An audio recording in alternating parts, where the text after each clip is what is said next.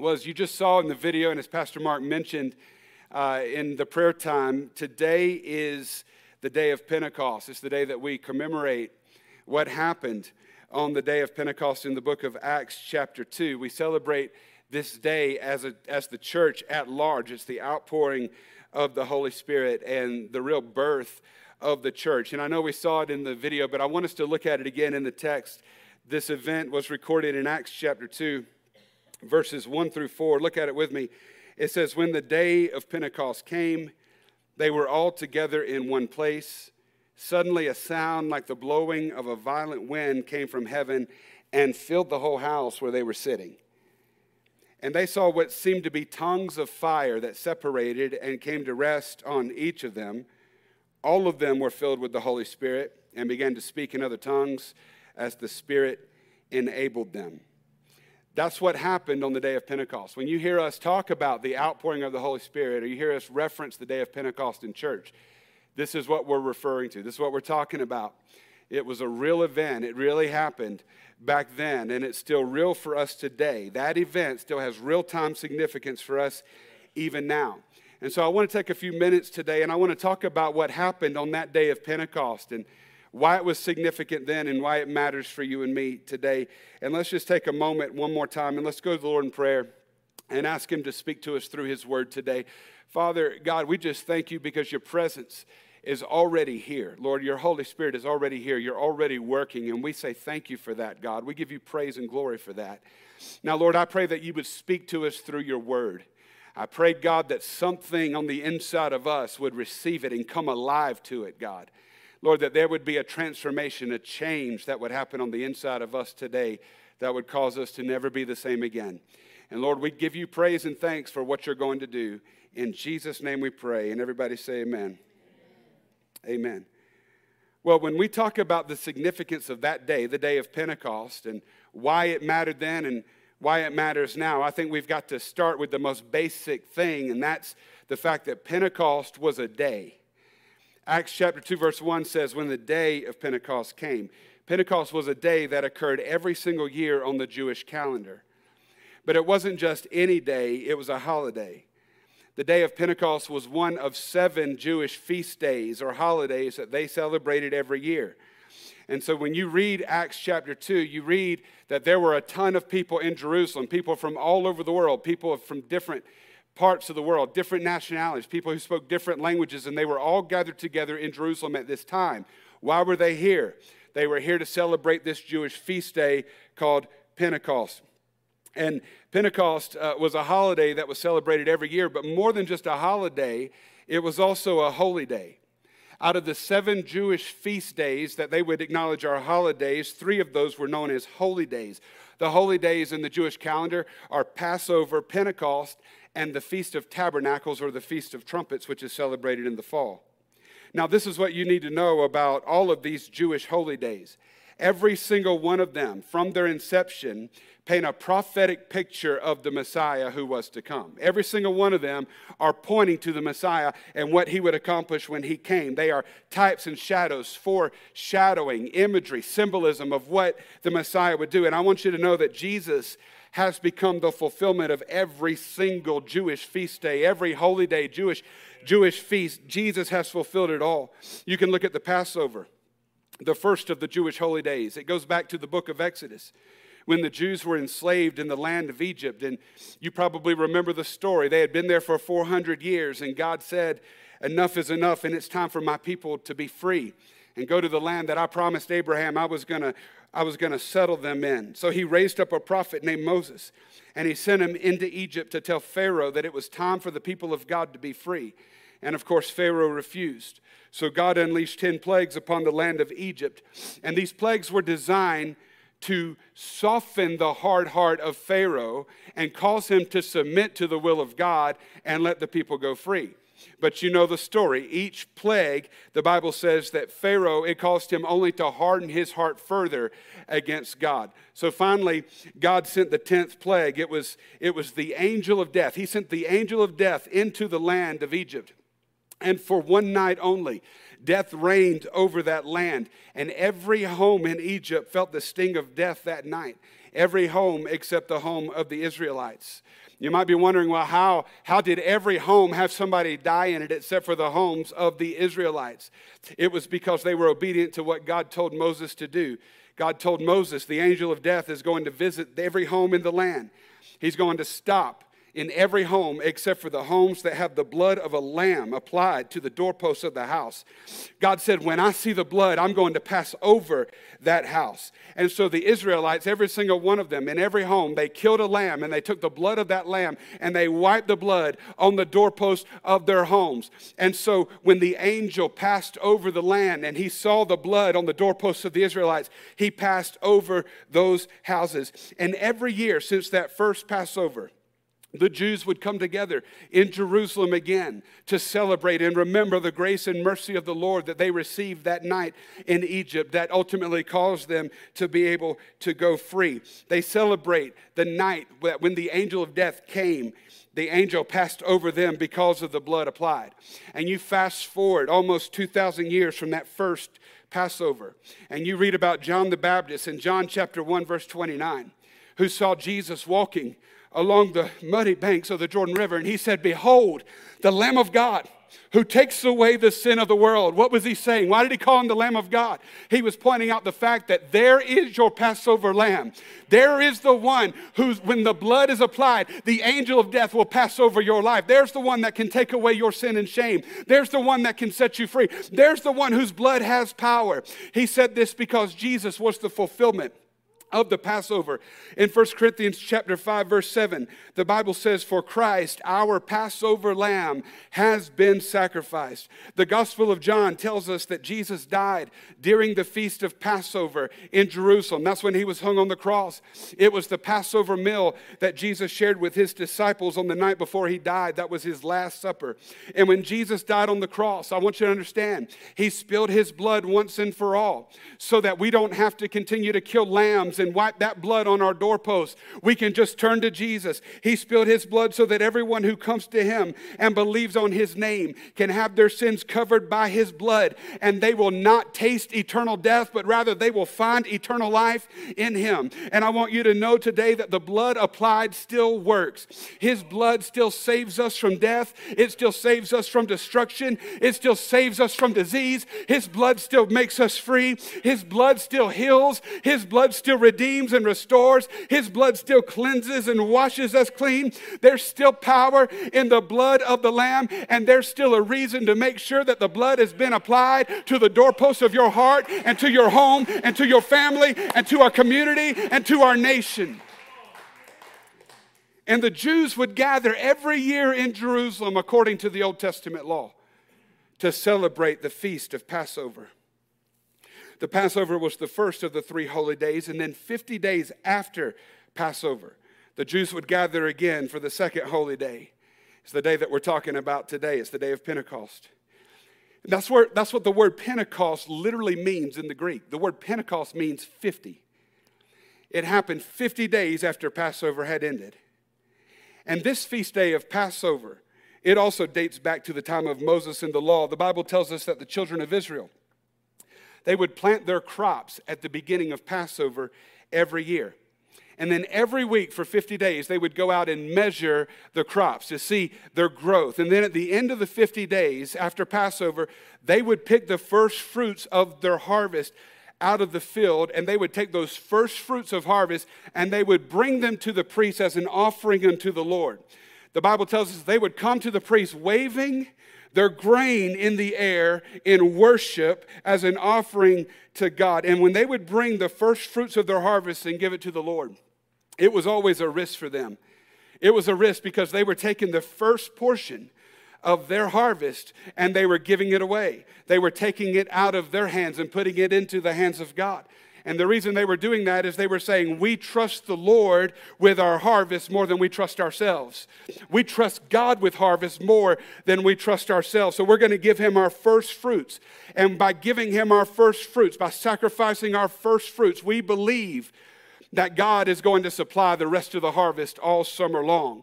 We're going to give him our first fruits because we believe without God there won't be any harvest for the rest of the summer. So they would take their first fruits out of the ground and bring it to the Lord in worship and in thanksgiving. thanks, thanking Him for faith, thanking Him in faith for the harvest that was going to come for the rest of their summer. Now, I could take a few minutes and preach right here because the law of first fruits has never gone anywhere. I'm telling you, when you honor God with the first portion of your increase, you've got His word that the rest of it has His blessing on it. And harvest is going to find you, it's going to find your home. I've heard people say, I can't afford to tithe. I don't see how you can afford not to tithe. I don't understand that. When you give the first portion of increase to the Lord, He puts His blessing on it. This is what the Word of God says. And then He gives it back to you, pressed down, shaken together, and running over. He puts it right back into your lap. It's increase. It's not, you're not giving anything up, you're gaining increase when you give your first fruits to the Lord. And that's what the feast day of Pentecost is all about. It's the first part of harvest. You give it to the Lord, believing God that the rest of the harvest is going to come in. And when this feast of Pentecost happened every year, See, it was a prophetic announcement of what was on the way, that there was a harvest coming. But it wasn't just a prophetic announcement of the harvest in that season. It was a prophetic announcement of the harvest of souls that the Lord was going to bring in after his death and resurrection. See, the scripture calls Jesus the Lord of the harvest. He's the fulfillment of Pentecost. And when we see the fulfillment of his work on the day of Pentecost in Acts chapter 2. We see the day that the church was birthed. And how was it birthed? It was birthed with harvest, it was birthed with 3,000 souls coming to faith in Jesus. And there's another feast day that I'm just going to mention real quickly. It's the Feast of Tabernacles or the Feast of Trumpets. The Feast of Pentecost signified the beginning of harvest. The Feast of Trumpets signified the end of harvest. And Jesus is the fulfillment of all of them. And let me show you how he's going to do it. At Passover, he became the Passover lamb and died on the cross. At the Feast of, of Pentecost, he, he enabled the church in his power to receive the harvest. But there's going to come a day when the harvest time is going to be over and the last trumpet is going to sound. And when that last trumpet sounds, the Bible says the dead in Christ are going to rise in the air to meet him, and we that are alive and remain will be caught up together as well, and forever we will be with the Lord. He is the Lord of the harvest, He's the Lord of the Feast of Trumpets as well. That, that day is still yet to be fulfilled, but Jesus is going to fulfill it. Jesus is the fulfillment of Pentecost. And for 1,500 years, the Jews celebrated this feast day, thanking God in advance for the harvest that was coming in. But I want you to look back at Acts chapter 2, verse 1 with me. I want you to look at this scripture. It says, When the day of Pentecost came, they were all together in one place. Now, your Bible, and the way I learned this verse, it might say, When the day of Pentecost had fully come. And I want you to understand that's how it says it in the Greek. Luke wrote it that way intentionally. He didn't just say come, he said fully come.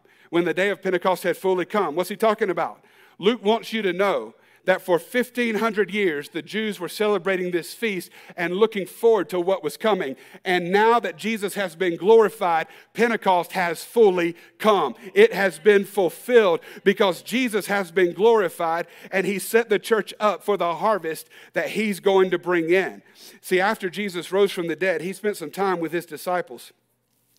And he was getting them ready for this moment that they were about to experience the birth of the church, the, the beginning of what he was going to do in the church age on the day of Pentecost. And Luke tells us all about it in Acts 1 and 3. Look at it with me.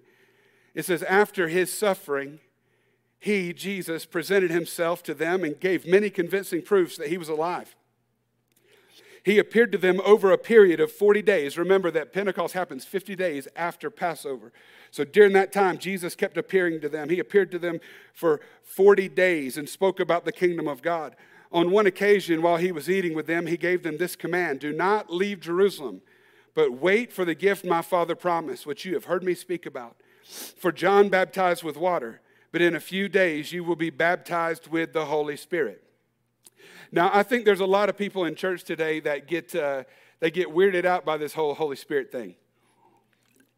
They hear Holy Spirit and they, you know, their, their defenses go up, or they hear the word Pentecost and they get a little scared, you know. I grew up in a, in a Pentecostal church where, you know, every Sunday was Pentecost Sunday, bless God. it's second nature to me. But I would bring my friends to church and they'd be like, What is happening up in here? I'd be like, My God, that's Pentecost. Hallelujah. But I want you to understand a couple of things. And, and let me just say this people are weird, the Holy Spirit is not weird. Can I just say that? Holy Spirit's not weird. But I want you to understand a couple things about the Holy Spirit real quick before we move on. First off, you need to know that the Holy Spirit is God's gift to you. The Holy Spirit is God's gift to you. That's what Jesus said. He, I, I'm going to pour out my Father, the promise, the gift of my Father. He wants you to have the gift of His Holy Spirit. Look what Jesus said in Luke chapter 11, verse 13. He said, If you then, though you are evil, know how to give good gifts to your children, how much more will your Father in heaven give the Holy Spirit to those who ask Him? The Holy Spirit is God's gift to you, and it's a good gift. In the Gospel of John, Jesus was telling the disciples that he was going to have to go away, he was going to have to go up to heaven. And, uh, and, and they were sad about that. And he said, Look, I don't, you don't need to mourn over that. You don't need to be sad about that because once I get there, the Father is going to send the Comforter down to you. When I go up and I'm seated at the right hand of the Father, then, then God the Father is going to send the Holy Spirit down to you, and you'll know when He gets here because it's going to be good.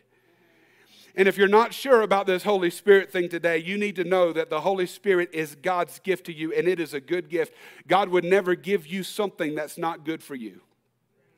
Secondly, you need to know that Jesus is the one who pours out the gift of the Holy Spirit. Jesus is the Spirit baptizer. The Holy Spirit does not baptize you into Himself. Jesus baptizes you in the Holy Spirit. That's what the Bible says. If you look at Acts chapter 2, verses 32 and 33, it says uh, on the day of Pentecost, you know, wonderful, amazing things were happening, and the, all the people gathered together in Jerusalem were witnessing this. And, and uh, Peter's trying to explain what, what they're witnessing. He's trying to explain this to the people. And, and as he gets into it, this is what he says in verse 32. He's speaking of Jesus. He says, God has raised Jesus to life, and we are all witnesses of it. Then look at verse 33 exalted to the right hand of God, he has received from God the Father the promised Holy Spirit and has poured out what you now see and hear. See, what Peter's saying is that Jesus from heaven is the one pouring out what you are witnessing with your own eyes. He's the one pouring out the Holy Spirit. Now, listen, I don't know about you, but I want everything that Jesus wants for me. If Jesus is pouring something out, I want it. I'm, I'm not the guy standing in the back saying, I'll just catch Jesus next time. No, I'm going to get up in the front of the line.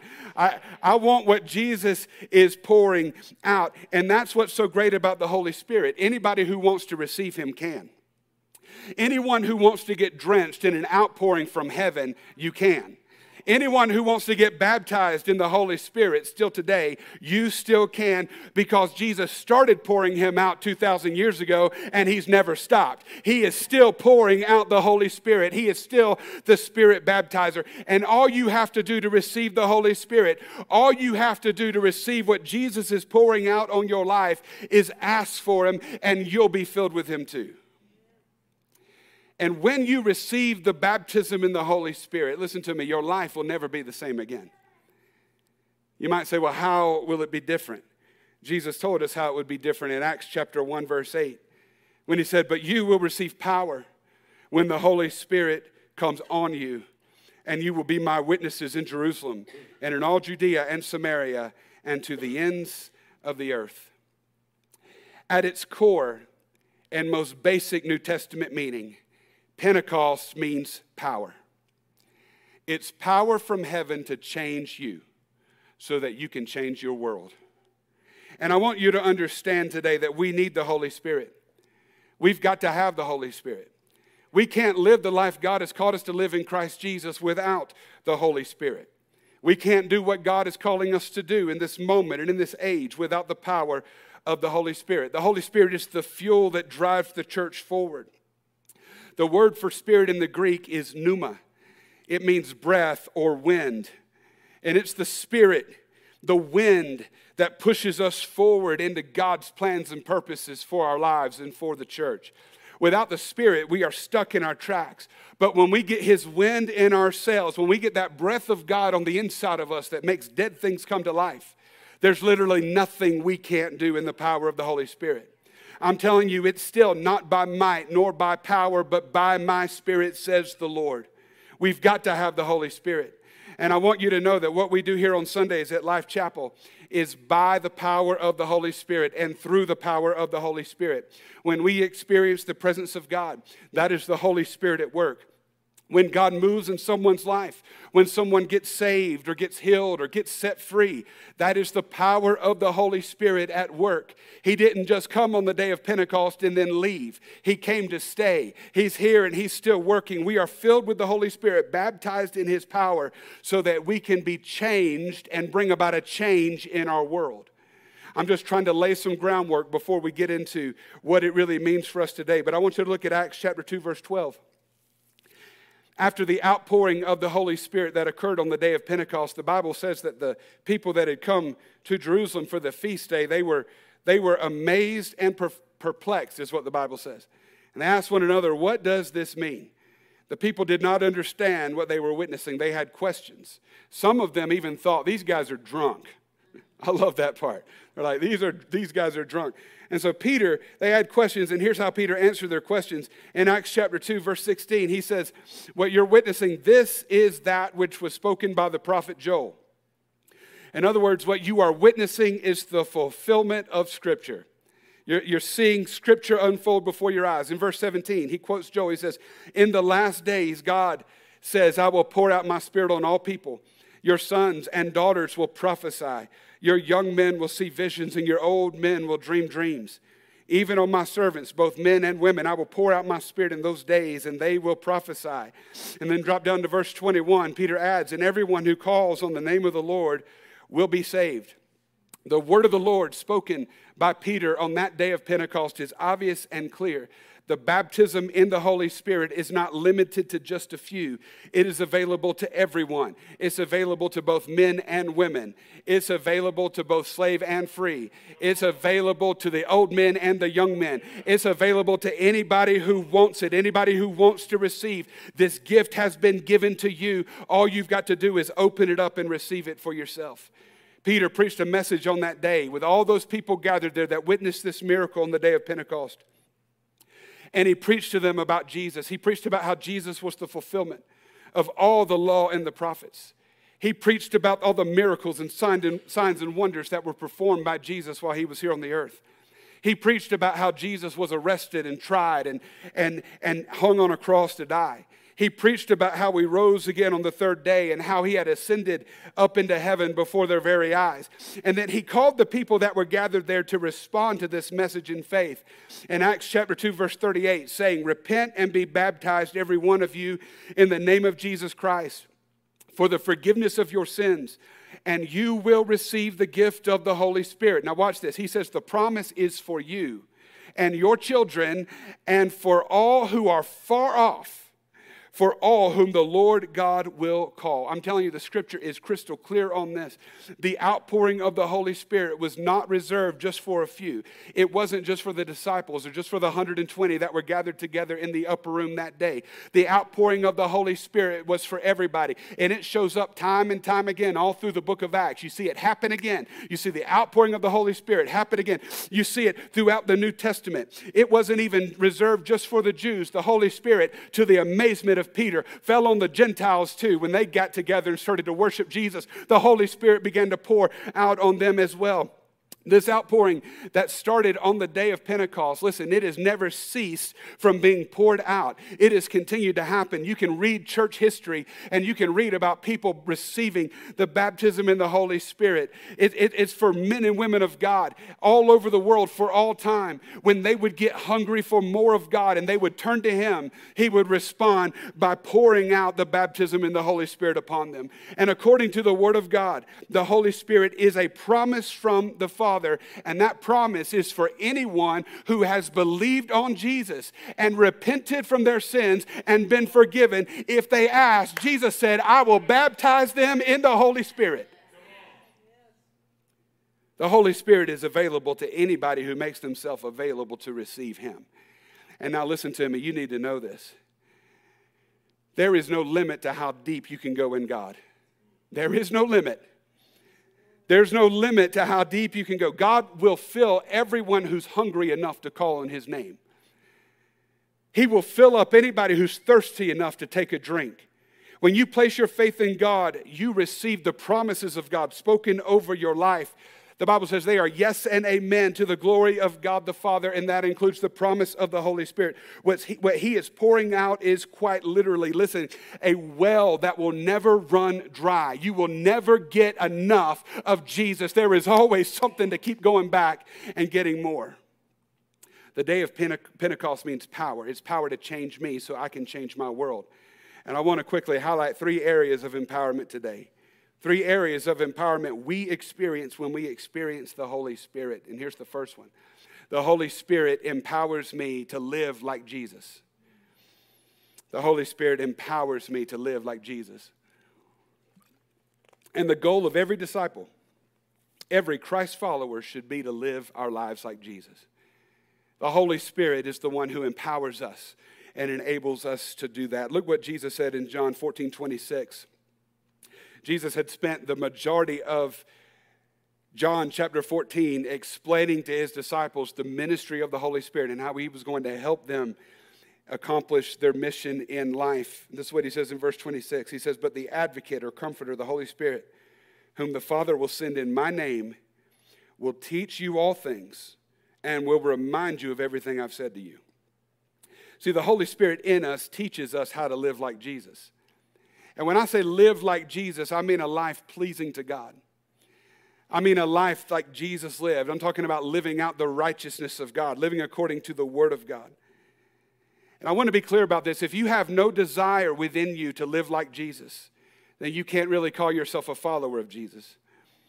Jesus himself said on that last day that many would come to that judgment seat of Christ and they would say, We knew you. We did this in your name. We did that in your name. And Jesus would say, Depart from me. I never knew you. Jesus said, You'll know a tree by the fruit it bears. And a true follower of Jesus will have a desire, not for perfection, but a desire, a longing, a drive to live their life like Jesus, to abstain from sin and live in righteousness, to, to live a life pleasing to the Lord, to live a life according to his word and not according to this world. The Holy Spirit in you is the power that makes that possible. The Holy Spirit reveals the mind of Christ for us. You will not know the will of God for your life unless the Holy Spirit reveals it to you. He shows us how to live following the example of Jesus. Jesus said he's going to remind you of everything I've told you. The Holy Spirit reminds us of what the Word of God says, what the Word of God teaches, and how we should live our lives. And this work of the Holy Spirit within us, He changes us to become more like Jesus. This is a process. I want you to understand. This does not happen immediately. You don't just become like Jesus overnight, okay? It's a process, and it begins the day you get saved, and guess when it ends? It ends the day you go to heaven and you see Jesus face to face. The Bible says when you see him, you'll be changed to be like him in a moment. And so, from the moment you get saved until the moment you see Jesus in heaven, the Holy Spirit is working on you and he is gradually changing you and causing you to become more like Jesus. We call that process sanctification. And the Holy Spirit is the one who's driving that process forward. If you look at Ephesians chapter 5, verses 17 and 18, I want to show you something in the scripture here before we leave this point. Ephesians 5 17 says, Therefore, do not be foolish, but understand what the Lord's will is. His will for you and me is to live like Jesus. There's no question about that. But then the scripture goes on in verse 18, and it says something very interesting. Look at it with me. He says, Don't get drunk on wine, which leads to debauchery. Instead, be filled with the Holy Spirit now, what's interesting about that to me is that you really can't get on two further ends of the spectrum than drunkenness and the spirit filled life. Right? One is described as debauchery, it's, it's, it's worldliness, it's, it's it's totally out there. It's a, it's a symbol of, of what the world is into. There, there's confusion, there's frustration, there's, there's, there's, there's just a mess that people make because of drunkenness. But then you get on the other end of the spectrum, and, and, and Paul's talking about the spirit filled life. And the reason that he's covering both ends of the spectrum is because he wants you to see the distinct differences between living like the world and living by the Spirit. They are not one and the same. And listen to me, they don't even closely resemble one another. The Holy Spirit empowers a lifestyle change in you. And when the Holy Spirit begins to work in your life and leading you to live like Jesus, it will not look like the lifestyle of the world. When the Holy Spirit begins to work in you, watch, you will begin to move from this end of the spectrum towards this end of the spectrum. Your life will begin to take a new trajectory. You won't be going this way anymore towards drunkenness and debauchery. You're going to start living your life according to the Word of God, empowered by the Holy Spirit. We are changed by the Spirit so that we can bring about a change in our world. You can't help people find their way out of darkness and into the light if your lifestyle resembles darkness as well. And now, this is where religion has gotten in the way and confused a lot of people. Because religion lies to you and they say it's religion, it's religious practices that cause a person to change to become more like Jesus. Listen to me religion and religion practices are powerless to change you the way that God wants you to be changed. You can't will yourself to be more like Jesus with more rules and regulations and more striving and more trying. You're just going to frustrate yourself to the point of wanting to give up. The change in lifestyle that God is calling you to is not empowered by religion. Listen to me, it's empowered by the infilling of the Holy Spirit. When you get baptized in Him, He does the work so that you can live the life. All striving ceases in Him. All the trying goes out the window. All the white knuckling it, I just got to do better, goes out the way because there's a power at work on the inside of you that's doing all the heavy lifting, and all you've got to do is just keep walking in step with the Holy Spirit. And every day you walk with the Spirit is a day you find a little bit more freedom and a little bit more healing and become a little bit more like Jesus. Jesus. He does the work in your life. He empowers you to live like Jesus. And verse 18, when we look at it in the Greek, it shows us something very interesting. Because the word filled there, where Paul says to be filled with the Holy Spirit, in the Greek, that word means to be filled and filled and filled and filled and filled and filled and filled again and again and again and again and again. What's Paul saying? The baptism in the Holy Spirit, the infilling of the Holy Spirit is not a one time thing, it is an everyday thing. It's necessary for daily empowering. You can't live righteously in your own strength or power or wisdom. It requires the power of the Holy Spirit. And I don't know about you, but I need that power in my life every single day to live above the world. I need the power of the Holy Spirit. So Paul says, be filled and be filled and be filled and be filled again and again and again. Wake up every morning and take you another drink of the Holy Spirit. Don't take a drink that makes you drunk. Take a drink of the Holy Spirit that fills you up with all the goodness and righteousness of God. The struggle is real. The struggle against the sin nature is real. It really is. But so is the power that I have on the inside of me to live above it. And it's not self determination. It's not more self determination, self will that I need. It's more spirit and filling. That's how we overcome the world. And some of you, listen to me, I'm just telling you what you need in your life, the thing that's been missing for you to finally leave your past in the past and come into what God has for you is the baptism in the Holy Spirit. You need to experience God in this way. He will set your life on fire and you will never be the same again. We're talking about what Pentecost means to me. It means power. It means power to change me so that I can change my world. The Holy Spirit empowers me to live like Jesus. Here's another one the Holy Spirit empowers me to live supernaturally. You know, this life that we're living in Christ is designed to be anything but normal. This life in Christ is designed to be supernatural. It's a, and I'm just telling you what the Bible says. It's a life of faith and not sight. It's a life of miracles and God sized dreams coming to pass, and there's no explanation for what God did. It's a life of answered prayers over and over and over again. The Holy Spirit enables me to live the life that God has called me to live in Christ Jesus because the Holy Spirit enables me to live a life that is supernatural, to experience the things of heaven on the earth. The Holy Spirit enables me to receive and possess what God wants for me to have. In Ephesians chapter 3 verse 20 the Bible says, "Now to him who is able to do immeasurably more than all we ask or imagine according to his power that is at work within us.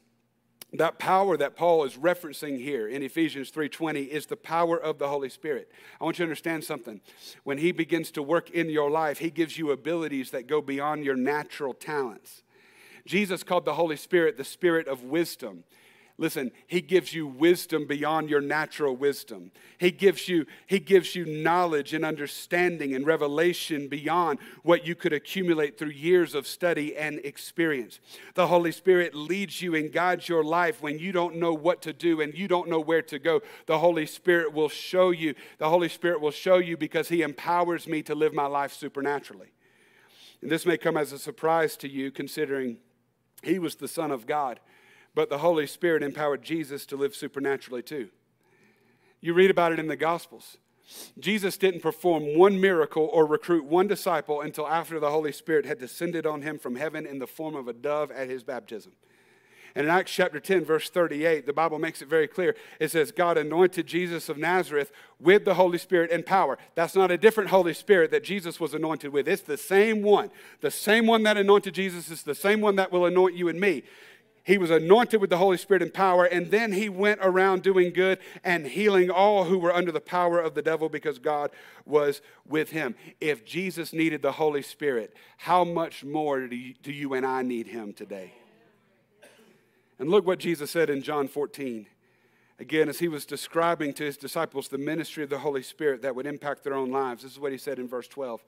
He said, Very truly, I tell you, whoever believes in me, will do the works I've been doing, and they will do even greater things than these because I am going to the Father. What he's saying is, as I go to the Father, the Holy Spirit is going to come down and he's going to empower you to do greater things than what you've even seen me do. The Holy Spirit is the source of the greater things Jesus was talking about. He's the source of the power that causes us to see and experience things beyond what we could ever ask or imagine.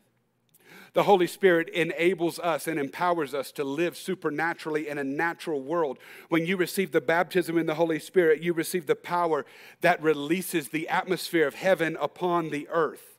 We see it in the account of what happened on the day of Pentecost in the upper room. There was a sound from heaven. It was the sound of a mighty rushing wind that's supernatural. There was fire falling from heaven in the form of tongues of fire that the Bible says came and came to rest on each of them. That's supernatural. They began to speak in other tongues as the Spirit enabled them. Listen, languages that they did not know how to speak, in a moment they were speaking them. That's supernatural. They were all filled with the Holy Spirit on the day of Pentecost, and when they were, supernatural things began to happen in and through them. And it will be the same for you and me as well. When we get baptized in the Holy Spirit, supernatural things will begin to happen in our natural world. One of the things that we see occur throughout the New Testament is that when people are baptized or filled with the Holy Spirit, spiritual gifts begin to show up in their lives. Spiritual gifts are different from natural gifts and abilities. Spiritual gifts are not the same thing as your personal talents, which come naturally to you or are acquired through natural means like education or hard work. Spiritual gifts are supernatural enablings that only come from the Holy Spirit, and they are only acquired through faith in God. And the Bible highlights what these spiritual gifts are throughout the New Testament. One of the places where we see a lot of the gifts mentioned is in 1 Corinthians chapter 12, beginning in verse 7. I want to read these for you so you understand what I'm talking about. In verse 7, the Bible says, Now to each one the manifestation of the Spirit. That word manifestation means a supernatural occurrence a supernatural occurrence. Now, to each one, the manifestation of the Spirit is given for the common good. To one, there is given through the Spirit a message of wisdom. To another, a message of knowledge by means of the same Spirit. To another, faith by the same Spirit. To another, gifts of healing by that one Spirit to another miraculous powers, to another prophecy, to another distinguishing between spirits or discernment, to another speaking in different kinds of tongues, and to still another the interpretation of tongues. All these are the work of the one and same Spirit, and He distributes them to each one just as He determines. Now, I want you to see this. Every gift mentioned here Paul is sure to remind us that these gifts are given only through the Holy Spirit. And so while the gifts are various and diverse, they all come from the same Spirit who is one and the same. There's not a different Spirit for the different gifts. There's one Spirit who gives all the gifts out. He adds a few more spiritual gifts and callings in verse 27. He says, Now, you are the body of Christ, and each one of you is a part of it. In other words, each one of you, God's got a gift stored up in heaven a supernatural enabling and a manifestation that He's wanting to pour out on you. That's what God's will is for you. Verse 28 God has placed in the church, first of all, apostles and prophets, third, teachers, then miracles, workers of miracles, then gifts of healing, of helps, of guidance, and of different kinds of tongues. When we receive the Holy Spirit by faith, He empowers us to live supernaturally by releasing supernatural gifts into our lives. Those are meant to be lived out to make a difference for others. And the goal of the Holy Spirit in distributing these gifts to everybody in the body is so that the body of Christ may be fully built up and that every need can be met through the power of the Holy Spirit at work in the church. Paul credited the Holy Spirit with the giftings in his own life and ministry. In 1 Corinthians chapter 2, verse 4, Paul said, My message and my preaching were not with wise and persuasive words. In other words, they didn't come from something I could create on my own. He said, but they came, they were from a demonstration of the Spirit's power, so that your faith may not rest on me, but on God's power. He wanted them to know my preaching to you was not built on anything I could build for myself. It was built on the supernatural power and outflow of the Spirit of God from within me. And this is God's will for every one of His church. As the people of God, living in a world that is far from Him, he wants us to be people who are not afraid to live supernatural lives. He wants us to be people who are filled with the Holy Spirit, not afraid to discover our spiritual gifts and help others come to faith in Christ. This is how the world will see and know the reality of the God in heaven they will see and know He's real because they will see His supernatural power here on the earth. It's the same thing they saw while Jesus was walking around on the dusty streets of Jerusalem. They will see miracles, signs, and wonders, a demonstration of the Spirit's power that exalts Jesus and ministers to people at their point of need. When you experience Pentecost for yourself and you get filled with the Holy Spirit, you will be changed into a different person because you'll begin to live supernaturally. You're changed so that you can bring change into the world. We're talking about three areas of empowerment we experience when we experience the power of the Holy Spirit. Number one, He causes us to become like Jesus. Number two, the Spirit empowers me to live supernaturally. And here's the third one the Holy Spirit empowers me to live my life on mission. Listen, the Holy Spirit does not fill me for my personal enjoyment. Although the Spirit filled life is very enjoyable, it is, and it's very fulfilling. That's not his primary purpose. His primary purpose in filling me is so that I can make a difference in my world, to live my life on mission, to live my life for the mission of Jesus. He transforms me so that others can experience transformation as well. When the Holy Spirit was poured out on the day of Pentecost, listen, the pinnacle of that event was not the speaking in tongues the pinnacle of that event was the 3,000 that responded to Peter's message and were saved. And that's why we need the Holy Spirit. It is so that we can accomplish God's mission on the earth. And God's mission has never changed. He came to seek and save the lost. He came to pull people out of the fire of hell and bring them into the fire of the Holy Spirit so that they can be purified and consumed with all that God has for them. In 1 Thessalonians chapter 1 verse 4, Paul writes, he says, For we know, brothers and sisters loved by God, that he has chosen you, because our gospel came to you not simply with words, but also with power, with the Holy Spirit, and deep conviction. How different would life be for the people that you're doing life with if you began coming to them not just with words, but also with power? How different would it be if you came to them in the power of the Holy Spirit? With deep conviction, a deep belief in what God can do, a deep belief in prayer, a deep belief in what faith can do. That's the life you were made for. The life you were created for is a life that's made to intersect with others, full of the power of the Holy Spirit, so that Christ can be revealed.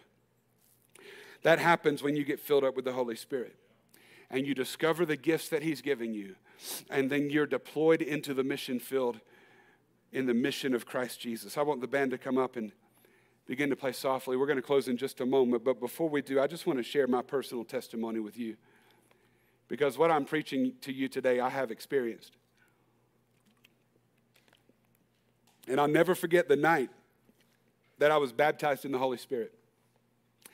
I was 14 years old, and we were in revival at church. And again, I grew up in a church. We talked about the Holy Spirit a lot. We had revivals a lot, stuff like that. And I was on the fence about this thing. You know what I mean? I'm at church with my friends, and you know, you're not sure like if like this is for you and and, and I remember, you know, the evangelist preached about the Holy Spirit, and he said, you know, if anybody wants to experience this, you know, just uh, just begin to throw up your hands and worship God, and I believe the Holy Spirit's going to move. And I'm kind of looking around, and I'm not sure I want this or not, you know. And some of my friends began to to to worship God, and I saw God begin to move in their life, and I was still just unsure. And then some of the youth group members, they actually gathered around me and began to lay hands on me and pray over me. And I felt the power of God come on my life like I'd never really felt at that time before. And as I'm standing there praying and worshiping God, and they got their hands on me and they're praying over me, the evangelist made his way over to where I was, and he put his hands on me and he said, Receive the Holy Spirit in faith. And I threw up my hands, and my language changed in a moment. And that miraculous power of God that I read about in Acts chapter 2, it came on me. It's a supernatural move of the Holy Spirit. And from that moment on, I want to tell you what I experienced. I experienced an undeniable change in my life. I began to live for Jesus and became more like Jesus, and people noticed the change in me. It was impossible to hide. And here's the thing about that change I was considered a good kid, all right? I grew up in church. I, I did everything that I could. You know, I was, I was obedient to my parents, all of that. I was saved, no question about that, involved in church. But this is what happened after I got baptized in the Holy Spirit it went from I have to to I want to. It wasn't I have to go to church anymore. It was I can't wait to go to church. My football coaches could not understand it. They were perplexed by this. They said, What, what other player on our team would rather go to Wednesday night church than play football? Me. I went from I have to do this to I get to do this. And my relationship with God turned into my greatest passion and desire. And I began to pursue Jesus and everything that He had for me above everything else. When I was filled with the Holy Spirit, there was a definite change in the traje- trajectory of my life. Also, when I was filled with the Holy Spirit, I began to live supernaturally. The first gift I experienced was speaking in tongues, the night that I received the baptism in the Holy Spirit. And I would just be in church and I would be praising God, and all of a sudden I would feel the Holy Spirit come on me, and it, it, was, it would suddenly be tongues coming out of my mouth. I would be in my prayer room and at the house or at the church and, and, and just praying, and all of a sudden I would just begin to pray in tongues as the Spirit gave me the utterance. And it was just like what happened on the day of Pentecost. This was the first of many spiritual gifts that God began to develop in me. And I don't have time to share with you today all of the testimonies and the supernatural things that have happened in my life since that day. But I want you to know, time and time again, God has demonstrated His supernatural power in my life. There have been dreams and visions, just like the scripture said there would be. There have been words of knowledge and revelation that came from the Lord. There's no way I would know this, but I heard it come out of my mouth, and it was a word that somebody needed to hear. Honestly, that happens every single Sunday. I hear you say, that message was for me. Well, give glory to God because that has nothing to do with me. It has everything to do with the Holy Spirit. There have been healings and miracles and answers to prayer, more than I can count. The supernatural power of the Spirit of God has marked my life since that day as a 14 year old kid. After I was filled with the Holy Spirit, God called me to preach. I'll never forget that day either. When I heard Him call my name, I heard Him say, Brian, I love you, and I want to use you to advance my kingdom. And since that day that God called me, everything that He's asked me to do, suddenly the tools to do it have been in my hands. They've just been there. I had a desire to play the piano. I, I, didn't know how to play piano. And I told God, Lord, if you'll give me the gift, if you'll give me the ability to play piano, I promise you, I'll play for you for the rest of my life. And I woke up one morning and I went downstairs to the piano and I sat down and I started to play worship. And I don't even know how that happened. Except for God said, okay, you're living a supernatural life now, so here you go. It's been, it's been thing like that. He called me to preach, and suddenly I had the, the ability to do it. That's what the Holy Spirit can do. That's what He wants to do for you. He wants to set you ablaze with supernatural power that doesn't even make sense to anybody else. But God anoints your life to be on mission for Him. When I was baptized in the Holy Spirit, I began to live my life on mission immediately. I started to minister to my friends at school, leading them to Jesus. It happened at the lunch table, it happened in the locker room, it happened on the basketball court, it happened in the hallways after classes, it happened at FCA meetings, it happened at football games. God would open the door, and I would step into that moment with the good news of Jesus Christ. And let me tell you something since that day, my life has never stopped being about the mission of Jesus. I quit living for me a long time ago. My life is His. And let me tell you something I wouldn't trade it for anything in the world because He has been so, so good to me. And let me just be clear with you God's desire for you, His desire for every single believer in Jesus, is that you experience this life too that you experience the baptism in the Holy Spirit, when you experience this blessing for yourself, your gifts and callings will begin to bubble up from the inside of you. They won't look the same as mine. Your gifts and callings will be very different than my gifts and callings, but it will be the same Holy Spirit working on the inside of you that's working on the inside of me, that was working on the inside of the Apostle Paul, that was working on the inside of Peter when his shadow passed by somebody and they were healed. Same Holy Spirit that was working on the inside of Jesus when he could touch the leper and make them whole. It's the same Holy Spirit. God wants to anoint your life with power. And when you get filled up with the Holy Spirit, I'm just telling you, the trajectory of your life completely changes. Everything is different. You begin to live your life on mission to make a difference for others. He'll set you ablaze and you'll never be the same again. Come on, stand with me all around the room right now. God, we bless you. We thank you. We praise you, Lord glorify your name, Jesus. We praise you, Lord. We thank you, God. We thank you, Lord, for what you're doing in this moment. We thank you for the power of your word, God. We thank you for revealing Christ, Jesus. Holy Spirit, move and have your way today. In Jesus' name, in Jesus' name. The band's going to lead us in this song. And as they do, if you want more of God, I just want to encourage you just to begin to lift your hands and worship Him and praise Him. And I believe the Holy Spirit's just going to begin moving all around this room. If you want to experience the power of God today, if you want to receive the Holy Spirit, just lift your hands and begin to worship Him. Come on, band, lead us.